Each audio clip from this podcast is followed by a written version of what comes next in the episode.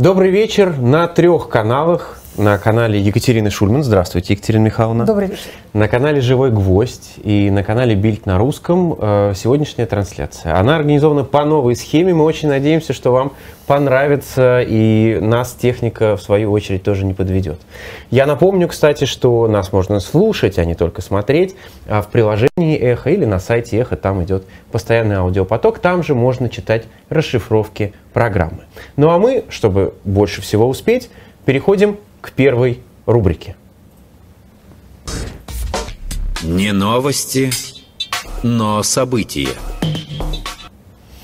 Екатерина Михайловна, я знаю, что вы, скорее всего, не обратили внимания, но а, с нами сейчас здесь в студии Василий, тот самый звукорежиссер и наш э, видеомонтажер, который был Слушайте, в роковой тот, день, в тот самый день, когда отключили марта. эфир. Да. да, боже мой. Вот так. Все опять Кто бы знал, что мы теперь в да. таком составе в этой студии. Слушайте, мы рассчитываем, что во время этого эфира рассчитываем на две вещи. Во-первых, что будет приемлемый технический уровень звука и картинки, на многое не рассчитываем, но да. на базовую приемлемость рассчитываем. И что хотя бы во время эфира, в отличие от прошлой недели, ничего не прилетит. Ну просто в этом есть некоторый символизм, что именно тогда нас отключили отовсюду, и после этого мы скитались и искали, понимаете? А вот теперь Василий с нами, и как будто бы...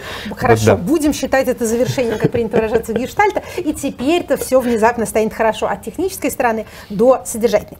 Как а, при бабушке. Да. В прошлый раз во время эфира у нас случился а, прилет в Польшу. Третья мировая война пока, сообщаем дорогим слушателям, не началась, но никакой, так сказать, разрядки э, тоже с тех пор не случилось. Мы Отдельно вами... я да. тут как раз должен да. закрыть гештальт, сказать, что это была не российская ракета, потому что мы-то тогда смотрели а, на новости, которые поступали во время эфира, и сначала все сказали, что это была российская ракета, но потом оказалось, что она не российская. Это важно сказать. Кстати говоря, в Associated Press, кажется, уволили журналиста, который как раз и дал новость однозначную, что это была российская ракета. Представьте себе. Хорошо. Я в такие подробности не вхожу. Мне важна, так сказать, не сколько принадлежность ракеты, сколько реакция на нее. Военной да. эскалации с тех пор не случилось. Этот факт мы с вами фиксируем не без понятного удовольствия.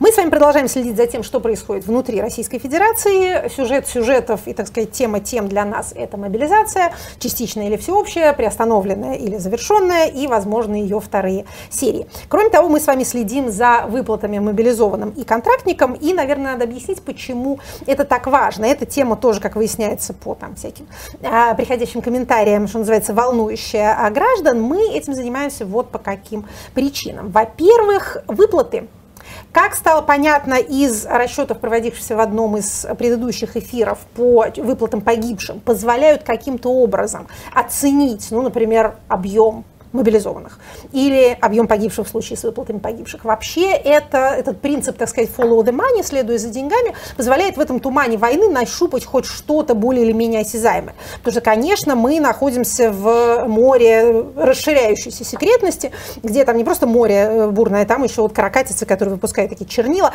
видно все меньше и меньше, государственные структуры все меньше публикуют данных, эти данные все менее верифицируемы, поэтому деньги это хоть что-то, за что можно зацепиться. По этой причине мы с вами еще и смотрим на бюджетный процесс. Ну и кроме Однако, того... как вы да. зарифмовали? Что с чем? Follow the money и to money. Это прямо не, не нарочно так получилось, непреднамеренно. А, так вот, это причина первая. Причина вторая состоит в том, что а, много было разговоров о том, что мобилизация нарушает базовый общественный договор, на котором 20 лет стояла российская политическая модель. И действительно, это так. Э, стояла она на демобилизации, на атомизации, на гражданской пассивности, на том, что граждане ни в чем не участвуют и за это, так сказать, делегируют свои гражданские права властям. А мобилизация потребовала участия, была воспринята крайне болезненно. Мы это видим по всем возможным невозможным опросам общественного мнения, вызвал действительно приступ паники и одновременно пассивности и, в общем, всяческого дурного настроения. Но, может быть, именно вокруг вот этих вот новых складывающихся отношений между государством и гражданами, замешанным на деньгах, на выплатах, мы сможем увидеть контуру какого-то нового гипотетического общественного договора. Вдруг он заключается в том, что теперь от граждан требуется жертвовать всем, вплоть до самой жизни, но государство за это платит. Потому что, цинично говоря, конечно, никогда в жизни государство в России людям денег таких не обещало. Это довольно новая вещь. То есть был договор, мы вас не трогаем, крутитесь как хотите, будут какие-то базовые выплаты, чтобы совсем вы с голоду не померли, какие-то льготы, да и то все время будем норовить их у вас отобрать, а вот больших денег не платили, пока, по крайней мере, обещают. Поэтому мы смотрим, пока не видим, еще раз повторю, не готовы сформулировать, что вот теперь такие будут отношения, да, будут покупать людей за деньги. Но, по крайней мере, смотрим, что здесь формируется. Ну, раз уж вы сказали о деньгах, самое время посмотреть рекламу. Сразу после рекламы мы вернемся в студию.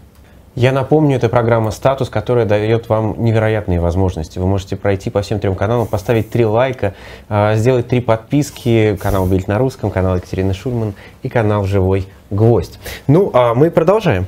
Продолжаем э, рассматривать нашу мобилизацию, у которой есть начало, как известно, но нет конца. Каковы э, практические признаки того, что мобилизационный режим в России продолжается? Значит, мобилизационный режим – это особый правовой режим, в ходе которого, например, невозможно расторгнуть контракт, если вы военнослужащий, по своей инициативе. Никакие контрактники не могут уволиться.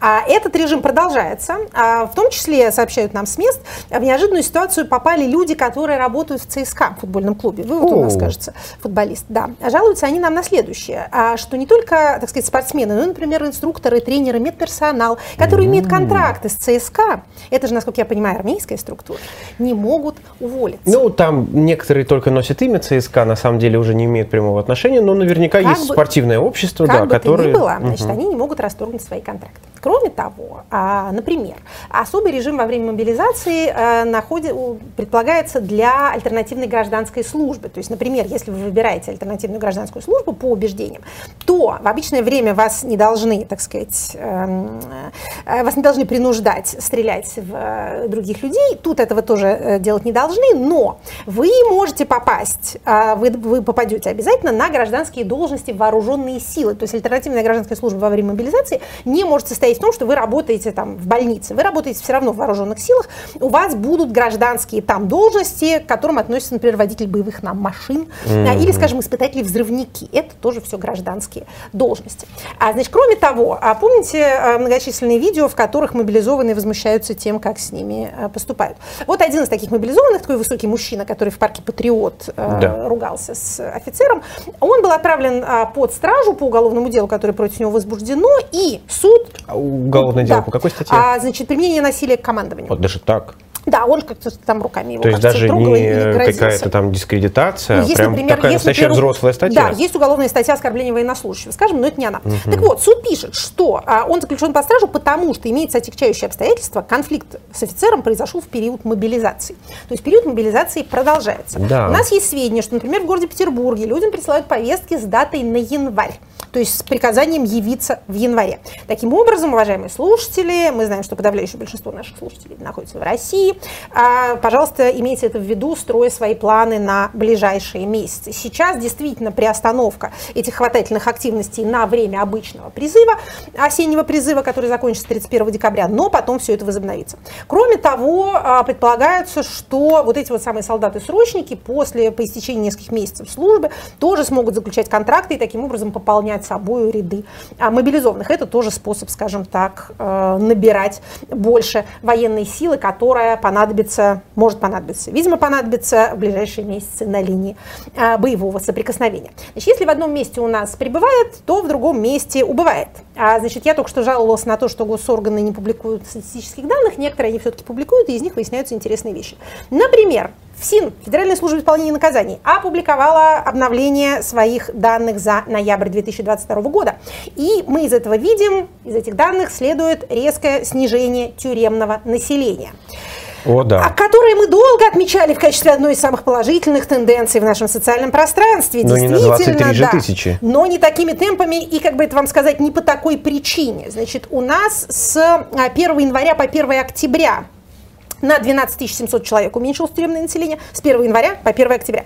А с 1 октября по 1 ноября а, на 13 735 человек. То есть за месяц уменьшилось на большее, большее количество народу, чем за все предыдущие месяцы с начала года до 1 октября. Что еще чуднее, значит, по сравнению с 1 октября на 1 ноября уменьшилось число учреждений уголовно-исполнительной системы. Было 632, стало 626. Ничего 6 себе. колоний куда-то делись.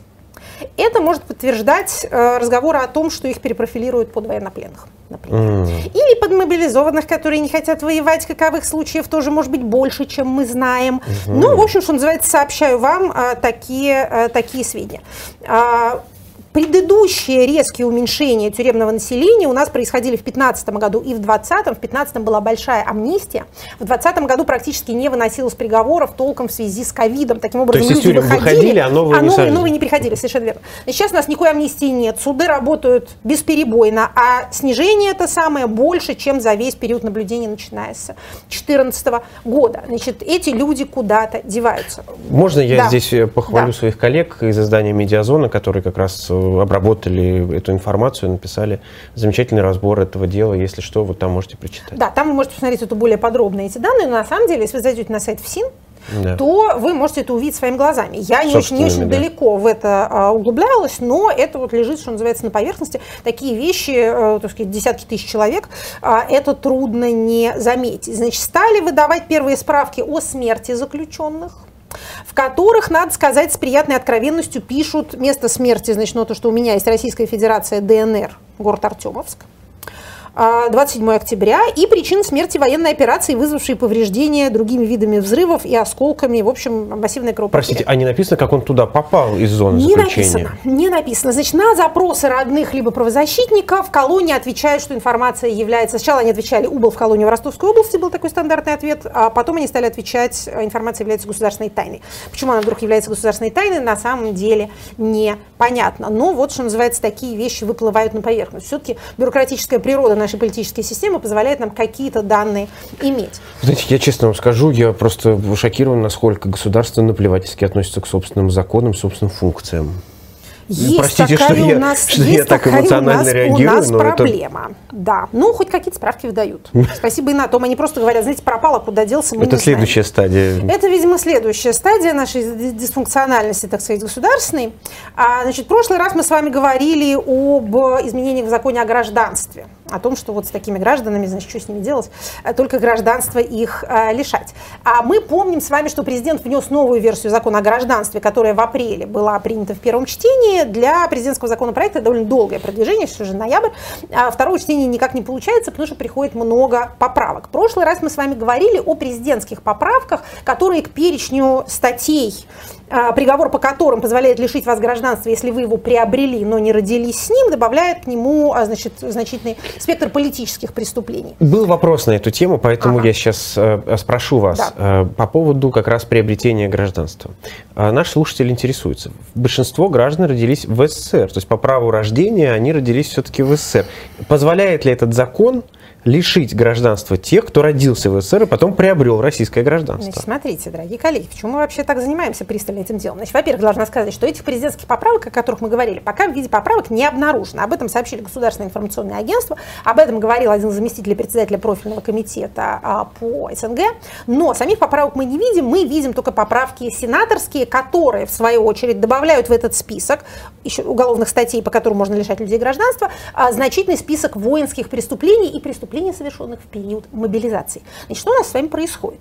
У нас происходит очевидное неравенство двух статусов гражданства по рождению и приобретенного. Мне как-то казалось, что эта проблема касается, в общем, не очень большого количества людей. Я как-то себе так колониально представляла значит, каких-то трудовых мигрантов, которые приехали и вот последнее время это гражданство приобрели. Естественно, как только я задумался над этой проблемой чуть пристальнее, открылись бездны. Значит, смотрите, что у нас получается. У нас получается граждане первого и второго сорта, граждане по рождению и граждане приобретенные действительно все те люди, которые не родились уже в Российской Федерации, то есть которые родились, э, так сказать, до 91 года, получаются в подвешенном состоянии. Все программы по репатриации соотечественников, по ускоренному порядку приобретения гражданства людьми, чьи родители родились в Советском Союзе, оказались страшной ловушкой, потому что эти люди приобрели второсортное гражданство, которое по все расширяющемуся спектру причин может быть у них отобрано. Вот вы, Максим Владимирович, например,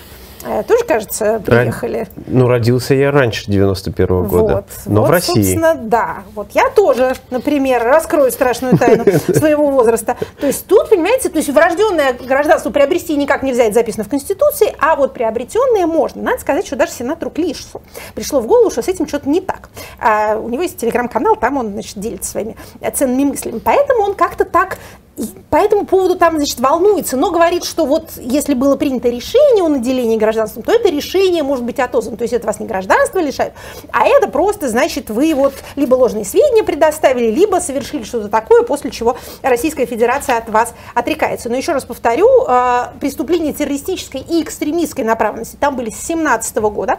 Теперь этих преступлений все прибавляется и прибавляется. Надо выдохнуть после таких новостей, посмотреть одну рекламу коротенькую, и вернемся в студию.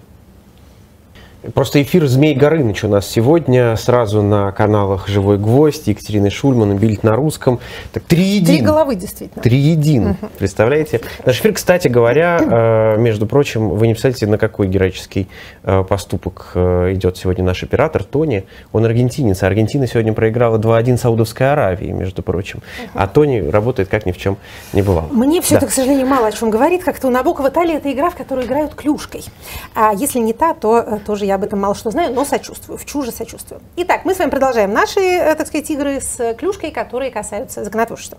Значит, у нас Государственная Дума рассматривает также поправки в закон об образовании, о которых мы тоже немножко говорили в прошлый раз, но сегодня нам про это уже известно больше. Значит, в принципе, как любят в Думе, это такая невинная поправка, под которой, правда, подписался 341 депутат Государственной Думы, братская могила. А, это даже больше, чем подписались под а, поправками, запрещающими ЛГБТ-пропаганду, о которых мы тоже должны Поговорим. пару слов сказать. Да. Значит, смотрите, как это все выглядит. Выглядит это так. А, за, поправки закона об образовании в части перераспределения полномочий между органами государственной власти, субъектов и органами местного самоуправления в сфере образования. Так. Это коротенький закон, законопроект, который, в общем, говорит о том, что базово. А региональные власти могут у муниципалитетов забирать образовательные учреждения на свой баланс, то есть делать их из муниципальных региональными. Так было с больницами в свое время. Да, а как бы цель состоит в том, чтобы, если муниципалитет такой бедный, что он не может содержать школу, то эта школа будет региональной, и тогда они так сказать, она не закроется. Но, как вы понимаете, может это быть использовано и наоборот. Здравоохранение это болезненно целью. очень было. Да. При слове оптимизация, значит, все вздрагивают и хватаются да. за у кого за что есть схватиться. А с образованием, в принципе, та же история. Конечно, закрытие сельских школ – это одна из позорнейших страниц а, последнего времени вообще наших российских внутриполитических практик. Если на селе есть школа, село живое. Если нету, то, значит, и жизни там уже никакой не будет. Значит, но а почему мы еще говорим сейчас про эту самую поправочку? Ну, во-первых, не каждый день что-то подписывают почти 400 инициаторов. Во-вторых, а на прошлой неделе в Думе был а, министр просвещения Кравцов, который наговорил много всяких обещаний по поводу того, что значит, вот надо туда внести. Таким образом, по любимой манере, к второму чтению туда можно напрыгать разных поправок. В частности, Значит, дополнительное обеспечение статуса русского языка как государственного языка России. Не знаем, какое дополнительное, какое это. Введение единой школьной формы сказал министр Кравцов. Пусть каждая школа самостоятельно определит, какую именно, уточнил он. Если самостоятельно Но каждая школа определяет, то почему единая? Да. Погоны у всех должны быть, да.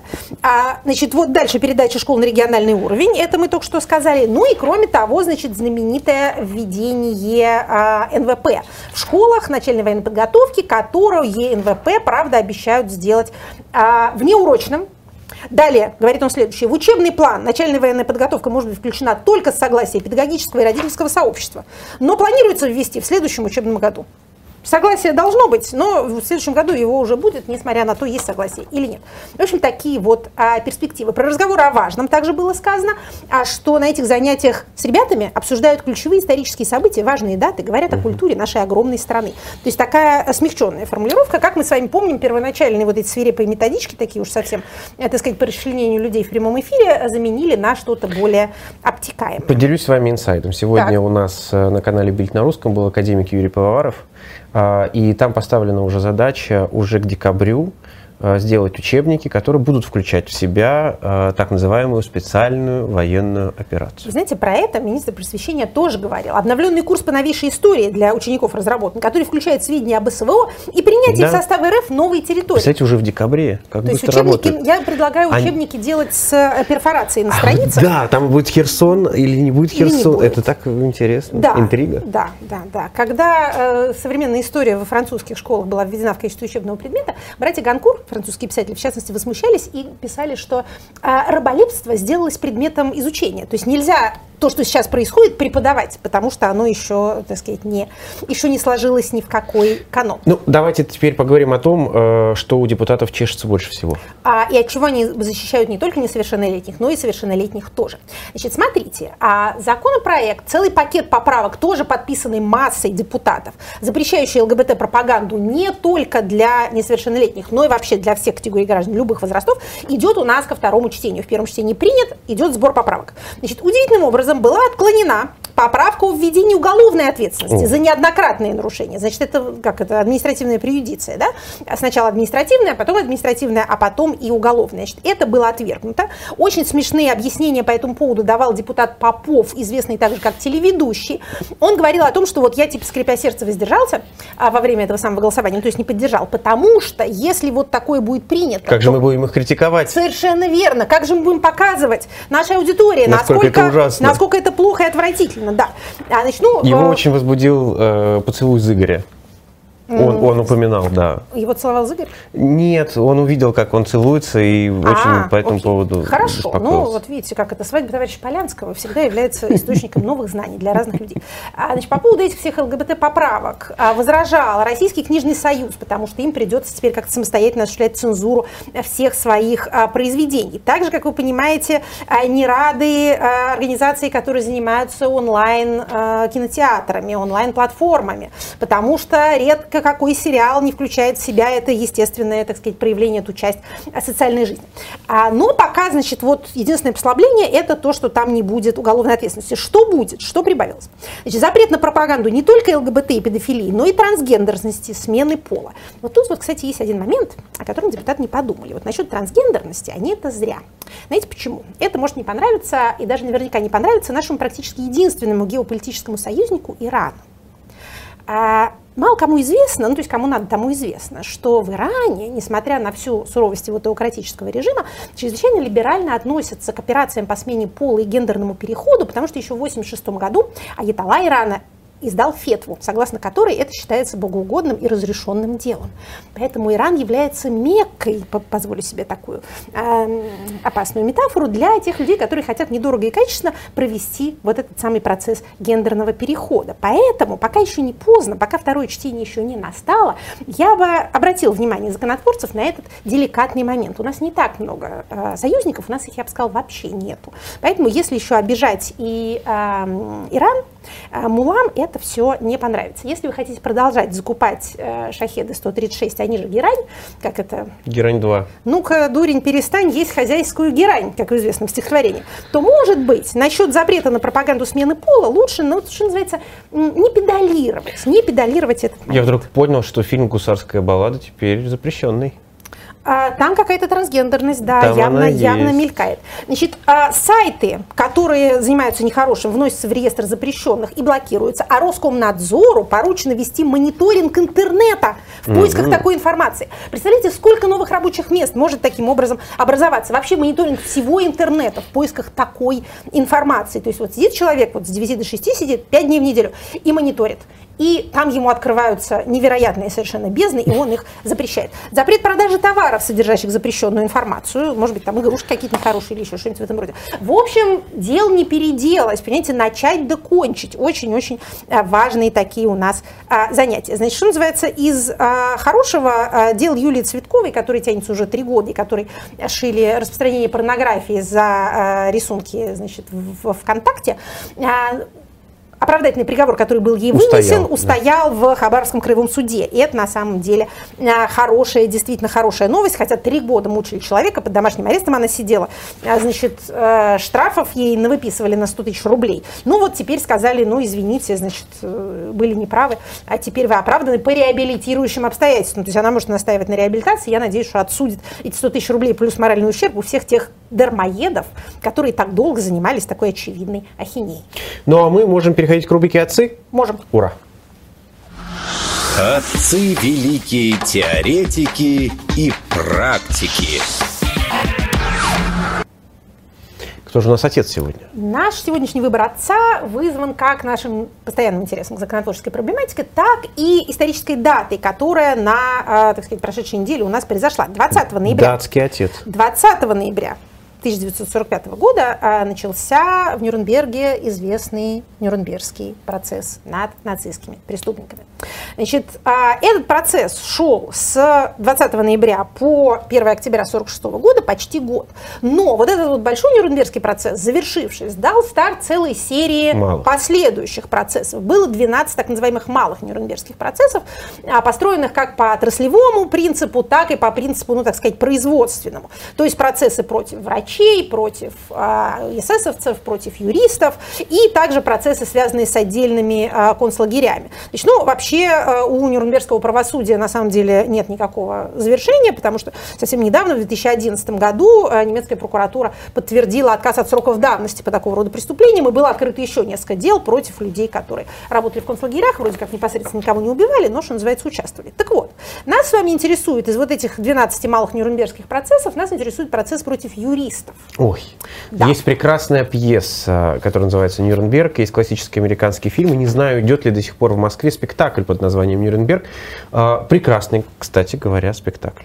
Был такой спектакль действительно, а, приходилось мне об этом читать, сама не видела. Я, я ходил, я ходил, смотрел, да, да очень хороший. Ага. Итак, значит, наш ну, сегодняшний ну, отец. В нынешних а, обстоятельствах, думаю, не, не показывают, но не знаю может быть, в Ютубе, все можно найти, пока его не заблокировали. Смотрите. Итак, отец наш сегодняшний как раз юрист а, но не подсудимый этого процесса, хотя там были, надо сказать, любопытные люди, Ух. тоже, да, тоже можно про них как-нибудь будет рассказать. Вообще постараемся порассказывать об этих элементах а, Нюрнбергского правосудия, потому что это, так сказать, увлекательно и актуально. Так вот, наш сегодняшний отец – это тот человек, который предоставил, так сказать, изобрел формулу, позволявшую привлекать к ответственности тех людей, которые никого руками не душили, никого в газовую камеру, значит, не толкали, и которые в свое оправдание а, употребляли не тот тезис, который употребляли военные, я только выполнял приказ, а другой, который звучит даже как-то более авторитетно, я исполнял закон. Так вот, наш сегодняшний отец – это немецкий правовед и одно время политический деятель Густав Радбрух, автор так называемой формулы Радбруха, который как раз позволяет судить тех людей, которые вроде как непосредственным насилием не занимались и даже всего лишь делали свое дело, выполняли свою эту самую профессию. Значит, Радбрух прожил 71 год, что в 20 веке, скажем так, непросто. И вообще его, за исключением, так сказать, перерыва на э, нацистский режим, его жизнь выглядит довольно идиллически, как вот у такого э, правильного немецкого немецкого интеллектуала. А он э, родился в довольно богатой семье, изучал право, довольно рано получил докторскую степень, преподавал в Гильденбергском университете, во время Веймарской республики был э, депутатом Рикстага и дважды был министром юстиции. Ушел он довольно рано из политики в 26 году, еще до всякого Гитлера, а для того, чтобы преподавать в этом самом своем родном Гильденбергском университете. Стал он там деканом юридического факультета. Потом пришли нацисты, значит, его лишили права преподавать, потому что он был а, членом СДПГ он был, так сказать, либералом, социал-демократом, социал-демократом да. Значит, и, соответственно, по закону, который назывался а, «Закон о восстановлении профессиональной государственной службы». Ох, да. тоже, тоже восстановление. Да, да его, значит, а, выперли из университета и запретили ему преподавать. Кстати говоря, вот а, я узнала тут в гимназии, в которой ходит моя старшая дочь, что а, там тоже есть всякие исторические, так сказать, выставки. А знаете, как назывался нормативный акт, по которому выгоняли евреев из школ? Он назывался «Закон о предотвращении переполнения классов». Предотвращение. Переполнение, чтобы не слишком много было э, учеников Очень в классе, мило. понимаете, да, и чтобы нагрузки, так сказать, равномерно распределялись. Вот, вот так. А это значит у нас восстановление профессиональной государственной службы. Действительно, конечно, Защита нужны- детей от информации. а, да, да, да. Зачем да, нужны да, да. партийные люди на государственной службе? Они же, наверное, не беспристрастны, поэтому нужны только члены одной партии, а не каких-то других. Так вот, значит, наш с вами Радбрух а, сумел уехать на год в Англию, между прочим. Там книжку написал «Дух английского закона» называется. Хочется сказать, не то, что некоторые, которые уедут куда-нибудь, книжек не пишут. Значит, а, после 45 года он вернулся обратно, вернулся в свой родной университет, опять стал деканом юридического факультета, как будто ничего и не было. И стал он, значит, разрабатывать эту свою теорию, которая называется «правосудие ценностей». Значит, в процессе этой разработки он, собственно, вывел вот эту вот а, формулу Радбруха. Значит, в чем она заключается?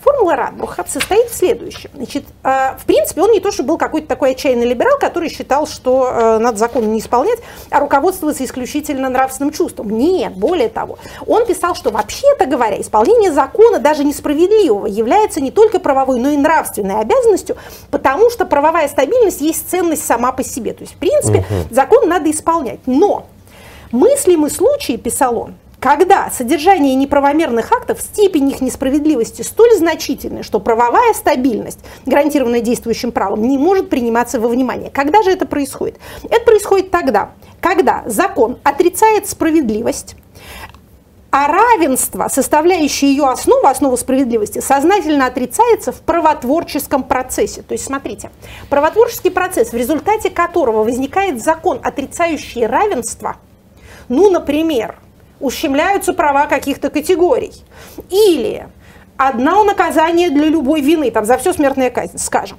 Или считаются там государственной изменой э, прослушивание неправильной радиопередачи.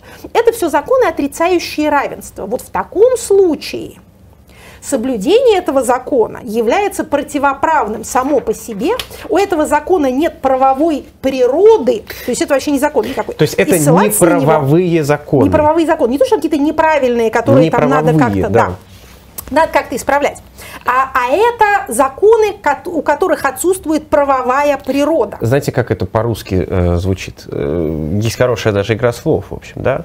А Фашистская Германия была не правовое государство, а неправовое государство. То есть сначала раздельно, а потом, а потом, а потом слитно. слитно, да. То есть такого рода законы оскорбляют, как писал он, определенные очевидные принципы естественного права или оскорбляют чувство справедливости. Значит, это, еще раз повторю, тот принцип, по которому, и тут мы уже переходим, так сказать, у нас сегодня отец как-то с этим понятием, э, так сказать, сливаются, которому этих самых замечательных э, фашистских судей, прокуроров, э, председателей разных этих троек э, тамошних, их осудили, они в свою защиту ссылались на известные принципы э, «нет наказания без закона», то есть что имеется в виду? Когда я это делал, это было законно. И, значит, типа закон не имеет обратной силы. Им сказали, извините, те законы, которыми вы, э, которые вы исполняли, очевидно, оскорбляли нравственные чувства. Или еще по а, формуле а, Радбруха, э, значит, э, если законы намеренно попирают волю к справедливости, например, произвольно предоставляя тому или иному лицу права человека или отказывая в них, опять отрицание принципа равенства, да, нельзя произвольно отказывать в правах человеку, либо давать его какому-то только одному человеку, как-то и вы знаете этого человека, то такие законы недействительны, люди не обязаны им подчиняться, а юристы должны найти в себе мужество не признавать их правовую природу. Дорогие юристы, пожалуйста, найдите в себе мужество не признавать неправовую природу законов. законов, постулирующих неравенство и отрицающих права человека, которые должны быть и должны, так сказать, присутствовать у каждого человека. Нельзя написать такую бумажку, которая объявляет человека не человеком. Это невозможно. Вы потом этой замечательной бумагой не отмахаетесь. Значит, если мы посмотрим на а, процесс юриста, то э, юристов там одного даже оправдали товарища, так что все было вполне а, серьезно. Смертных приговоров там не было, хорошая новость. Были длительные довольно тюремные сроки.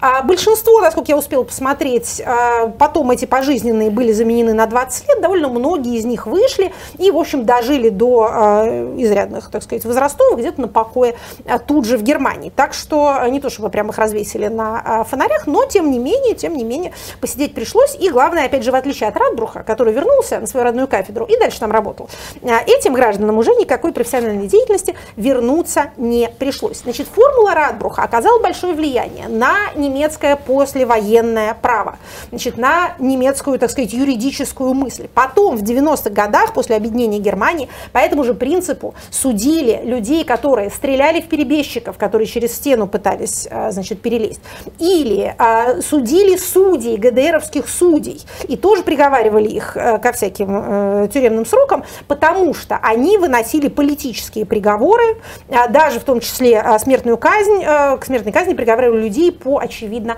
политически сфабрикованным делам. Очень важная деталь, которую я хочу отметить, Екатерина Михайловна. ГДР не было признано никаким преступным государством, никакого трибунала по ГДР не было, но тем не менее судей этого государства, Судей, а, которые, которые соблюдали э, очевидно неправовые законы, действовавшие на то время, да, их, их благополучно тем осудили. осудили.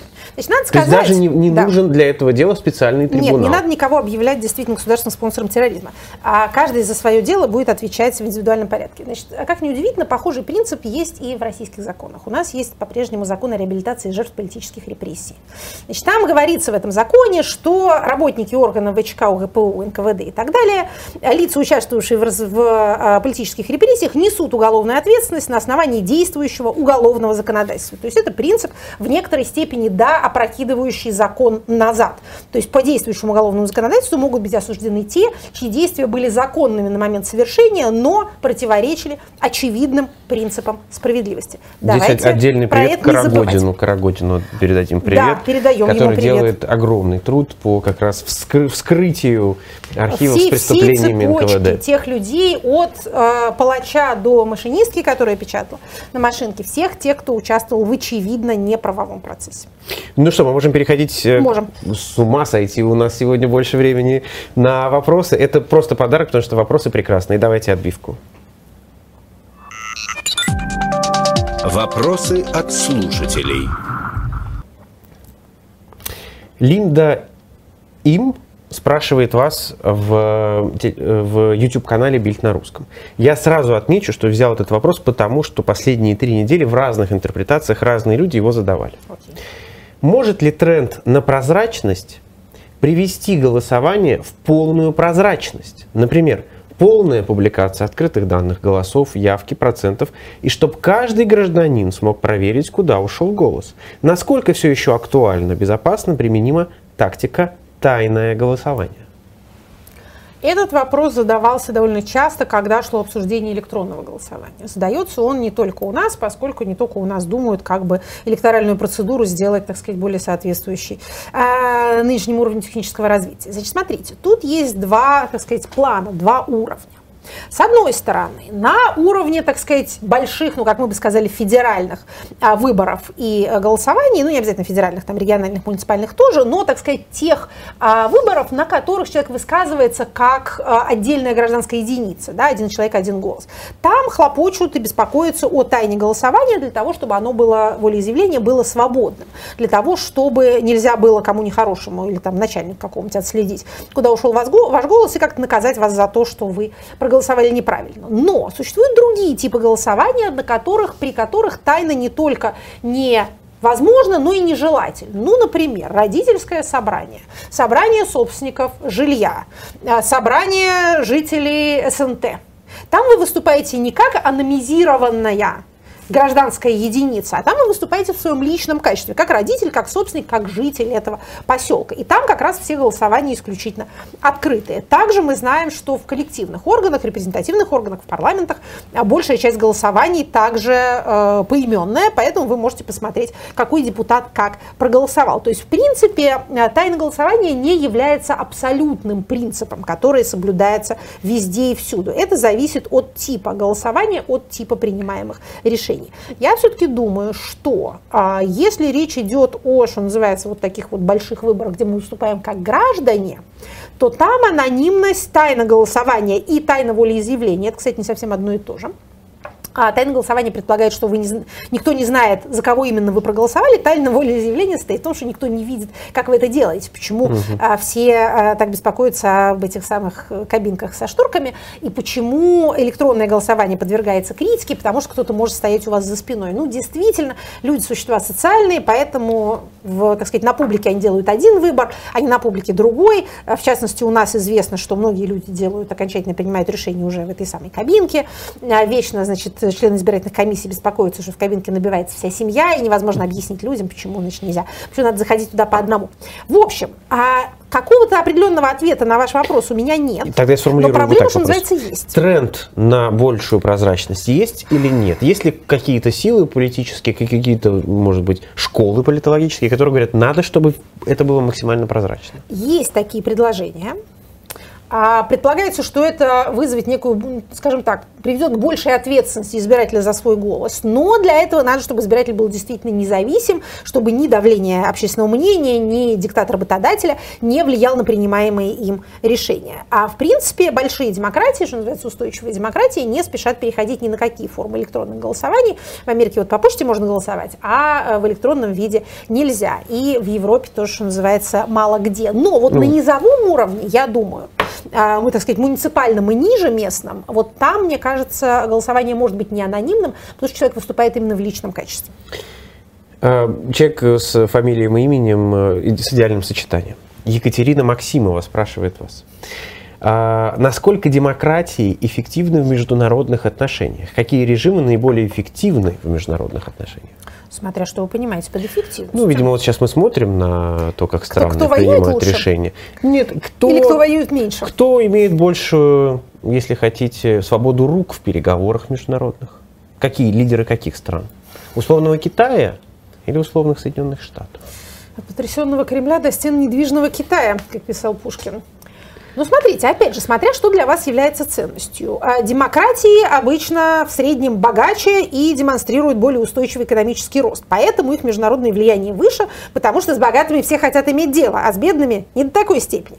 А поэтому они являются более значимыми участниками вообще международных отношений. А, и никакие разговоры о том, что однополярный мир сменяется многополярным, не меняют эту самую, а, эту базовую закономерность. Значит, есть представление о том, что автократы свободны как э, вольные пташки, в то время как демократии привязаны к электоральным циклам, поэтому стремятся к одобрению своих избирателей и тем самым, вот, э, так сказать, не могут мыслить стратегически. Но мы видим, что автократии не видят дальше собственного носа, отсутствие связи с избирателем оборачивается отсутствием связи с реальностью вообще, поэтому принимаемые им решения основаны ими. А решения основаны приблизительно не пойми на чем. В общем, в принципе, демократии, а, не воюют друг с другом, что называется, в среднем, бывали эпизоды, но обычно демократии с демократиями торгуют, они воюют. Значит, если демократии воюют с кем-нибудь другим, то они скорее выигрывают или, по крайней мере, завершают этот военный конфликт на выгодных для себя условиях. Зато автократы могут себе позволить ввязываться в военный конфликт, проигрывать его и сохранять власть. Что называется, выбирайте, что вам больше нравится. А, Картуш спрашивает вас. Как вы считаете, одну ли и ту же, ту же природу имеет взлет правых настроений в свете войны в Российской Федерации, а, милитаризации, запрета ЛГБТ, расширения влияния РПЦ и текущей правой волны в Европе. А, например, победа в Италии э, и шведских демократов. Каковы, на ваш взгляд, причины европейского поправения и к чему оно может привести? И можно ли вообще говорить об однородности правых, к которым зачастую относят и националистов, и либертарианцев? Знаете, не совсем это моя тема. Много тут есть любителей делать широкие обобщения обо всей Европе или вообще обо всем мире, поправление и поливение. Потом, по моим наблюдениям, случается какой-нибудь следующий электоральный цикл, и все начинают говорить ровно противоположное, например, о глобальном поливении. А тут еще где-нибудь будут выборы, например, в Латинской Америке, и там вообще все другое произойдет.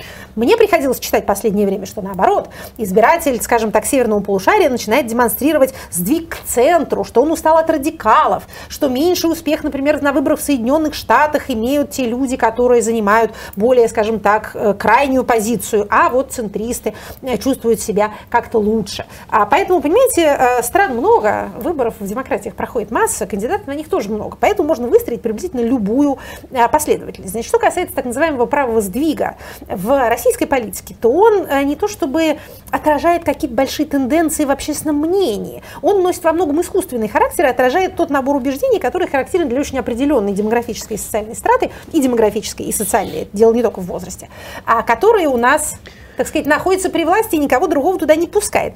А граждане в массе своей совершенно не отличаются ни традиционализмом, ни религиозностью ни разу, а ни какой-то специфической а, провизной. Так что наша с вами ситуация носит характер в значительной степени противоестественный. Поэтому на этом основании судить о, так сказать, эм, загадочной душе русского народа было бы опрометчиво. В общем, каждый несчастен по-своему. Каждый, каждый прав и прав по-своему. Здравствуйте, Екатерина Михайловна, пишет вам Степан Колуминов. Как я могу наблюдать, констатирует он, сейчас происходит объединение боевых структур Пригожина и различных правых радикалов. Да. Он набирает политическую популярность, и это пугает. Что делать тем, кто против этого? Объединяться? Как? Назовите хоть кого-то, кто мог бы начать организовывать вокруг себя людей в противовес таким людоедам. А, в условиях военных действий у людоедов, конечно, есть большие преимущества, потому что они, например, вооружены, в то время как другие люди не до такой степени. Предлагать им вооружаться и делать схроны я не буду, потому что уж в этом-то я точно ничего не понимаю. Это не моя специализация. Значит, ну, для начала должна сказать, не особенно обманывайте себя э, или не пугайте себя, точнее говоря, вот этими вот рассуждениями о том, кто там набирает или не набирает политическую популярность. Мы на каком основании-то об этом судим? У нас опросов пока нет никаких, да и с опросами у нас, как вы понимаете, проблема большая если бы какие-то кандидаты, поддержанные, например, какой-нибудь такой условно, так сказать, пригожинским крылом, взяли бы да и победили, ну хоть на каких-нибудь муниципальных выборах, скажем, а мы могли бы сказать, вот смотрите, действительно, это, кажется, находит отклик а, в сердцах граждан. Или там, например, ну не знаю, что еще, какие еще признаки популярности. А, может быть, он там YouTube-канал завел или Telegram-канал, и у него там какие-то миллионы подписчиков сразу набежали. Или выходят какие-нибудь митинги и демонстрации с криками Пригожина в президенты. Наблюдаем такое? Не наблюдаем. Поэтому давайте не будем принимать свои страхи за а, политические реалии. Вообще говоря, в таком обществе, каким является российское, и которое демонстрирует на всех следующих опросах и на каждой следующей фокус-группе еще большую усталость, уныние, депрессию и единственное желание, которое он в состоянии сформулировать, это чтобы от него отстали, а вот чтобы такому э, социуму как-то массово понравился вот этот вот кондутьер, э, это, в общем, как бы скажем так, не этого надо бояться, не массовой популярности. А беспокоиться можно о том, что в ситуации явного ослабления государства, явной дисфункции, скажем так, нарастающей дисфункциональности центральной власти, не тот, кто популярен, будет власть захватывать, а тот, у кого палка больше – вот и все. И там общественное мнение и симпатии граждан не будут иметь никакого значения, по крайней мере, на э, каком-то коротком, но, может быть, достаточно э, чувствительном, насильственном, наполненном насилием отрезке нашей политической истории. Потому что я волновалась бы скорее об этом. Рая спрашивает вас, просит точнее. Объясните, пожалуйста, понятие политическая ненависть. Ее добавляют в обвинение в качестве отягчающего обстоятельства, но разве мы не имеем права на политическую ненависть? Ох, есть такое отягчающее обстоятельство. Предполагается, что вы не просто дали по морде ближнему или машину его поцарапали, а из, по мотивам политической ненависти, то есть возбудившись а, против него, как против человека, высказывающего какую-то позицию или ведущего политическую деятельность. Это не преступление само по себе, это именно отягчающее обстоятельство. Значит, вообще давайте не будем э, как портить как чужое употребление алкоголя, например. имущество. Как употребление алкоголя, например. Как точно так же те же совершение тех же действий из мотивов там, этнической и национальной неприязни. А, это тоже все, или там с особой жестокостью, это отягчающие обстоятельства. Вы имеете право политически ненавидеть кого угодно, но, пожалуйста, э, вооружаясь этим чувством, не совершайте уголовных преступлений. А, следующий вопрос довольно длинный. А, мы с супругой, пишет э, Халфман, а, мы с супругой очень болезненно восприняли начало широкомасштабной агрессии России против Украины. Очень сложно сохранять душевное равновесие, сталкиваясь в том числе на работе и с родными людьми с открытой поддержкой творящегося беззакония. Решиться уехать из страны никак не можем. Находятся разные причины. А, и получается, что выбирая между уехать и остаться, мы выбираем между собственной совестью и между комфортной относительно жизнью. Как вы считаете, Где та грань, которая в этой обстановке определяет эту границу между сделкой с совестью и выходом из зоны комфорта? С уважением, Павел. Ох, что ж любят хорошие люди себя как-то мучить дополнительно, любят. как будто недостаточно этим занимаются внешние акторы. Значит, сами себя не терроризируйте.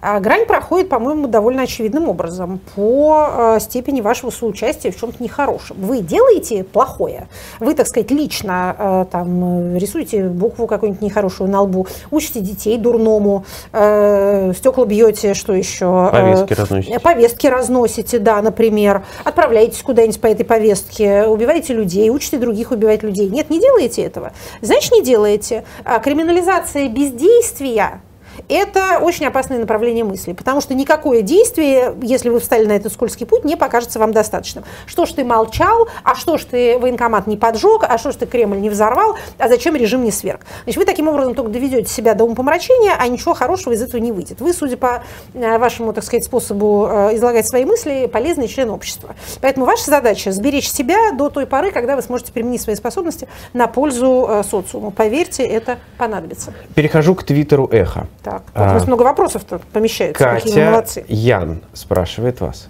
Когда и как, по вашему мнению, учитывая текущие условия, начнется предвыборная кампания к выборам 2024 года? Что вероятней, отмена этих выборов или их проведение? Прекращение военных действий – обязательное условие для выборов? Ну, вообще в условиях военного положения выбор не проводится. Поэтому для начала, что называется, для начала избирательной кампании, хорошо бы это наше частичное военное положение снять. Кстати, все про него совершенно забыли.